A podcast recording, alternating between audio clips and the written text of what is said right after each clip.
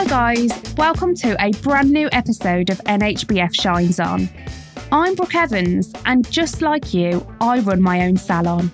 I wanted to have real conversations with some of my favourite people in the industry about the highs and lows in hair and beauty. Many salon and barbershop owners are still just reliant on people walking past their shop window or on word of mouth.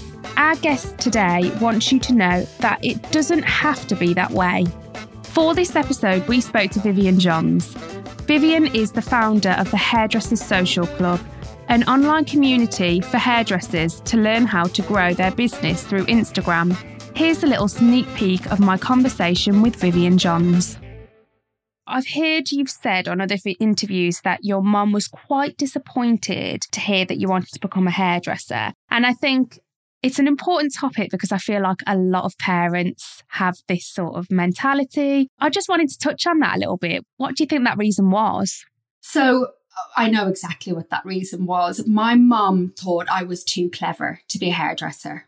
So obviously growing up through school, they they give you all of these predicted marks. They flag you up as the the one who's going to go to university. I was academic, so I'm quite studious. I was already at Umberto's for I would say maybe three or four weeks before I told my mum I hadn't been at college. And she went off the charts. She was like, You are too clever to be a hairdresser. A hairdresser. Where's this come from? And I was like, Well, I've been there like four weeks or whatever it was, and I and I really love it. And she was like, Oh my God, I can't believe you're wasting everything.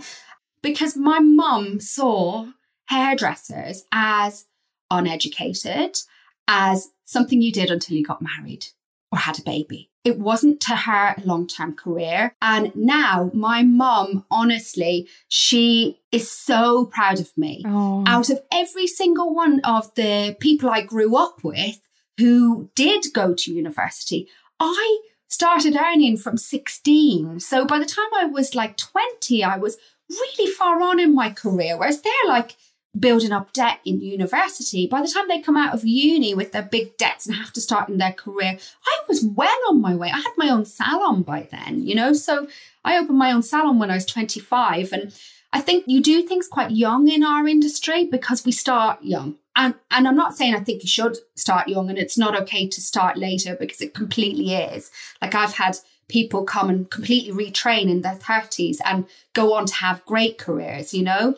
But when you do start at 16 straight out of school literally you you start earning and you start your experience and you start getting your education really really quick. So by 19 you're qualified and on the salon floor. So by 24 25 opening your own salon is about the right time isn't it?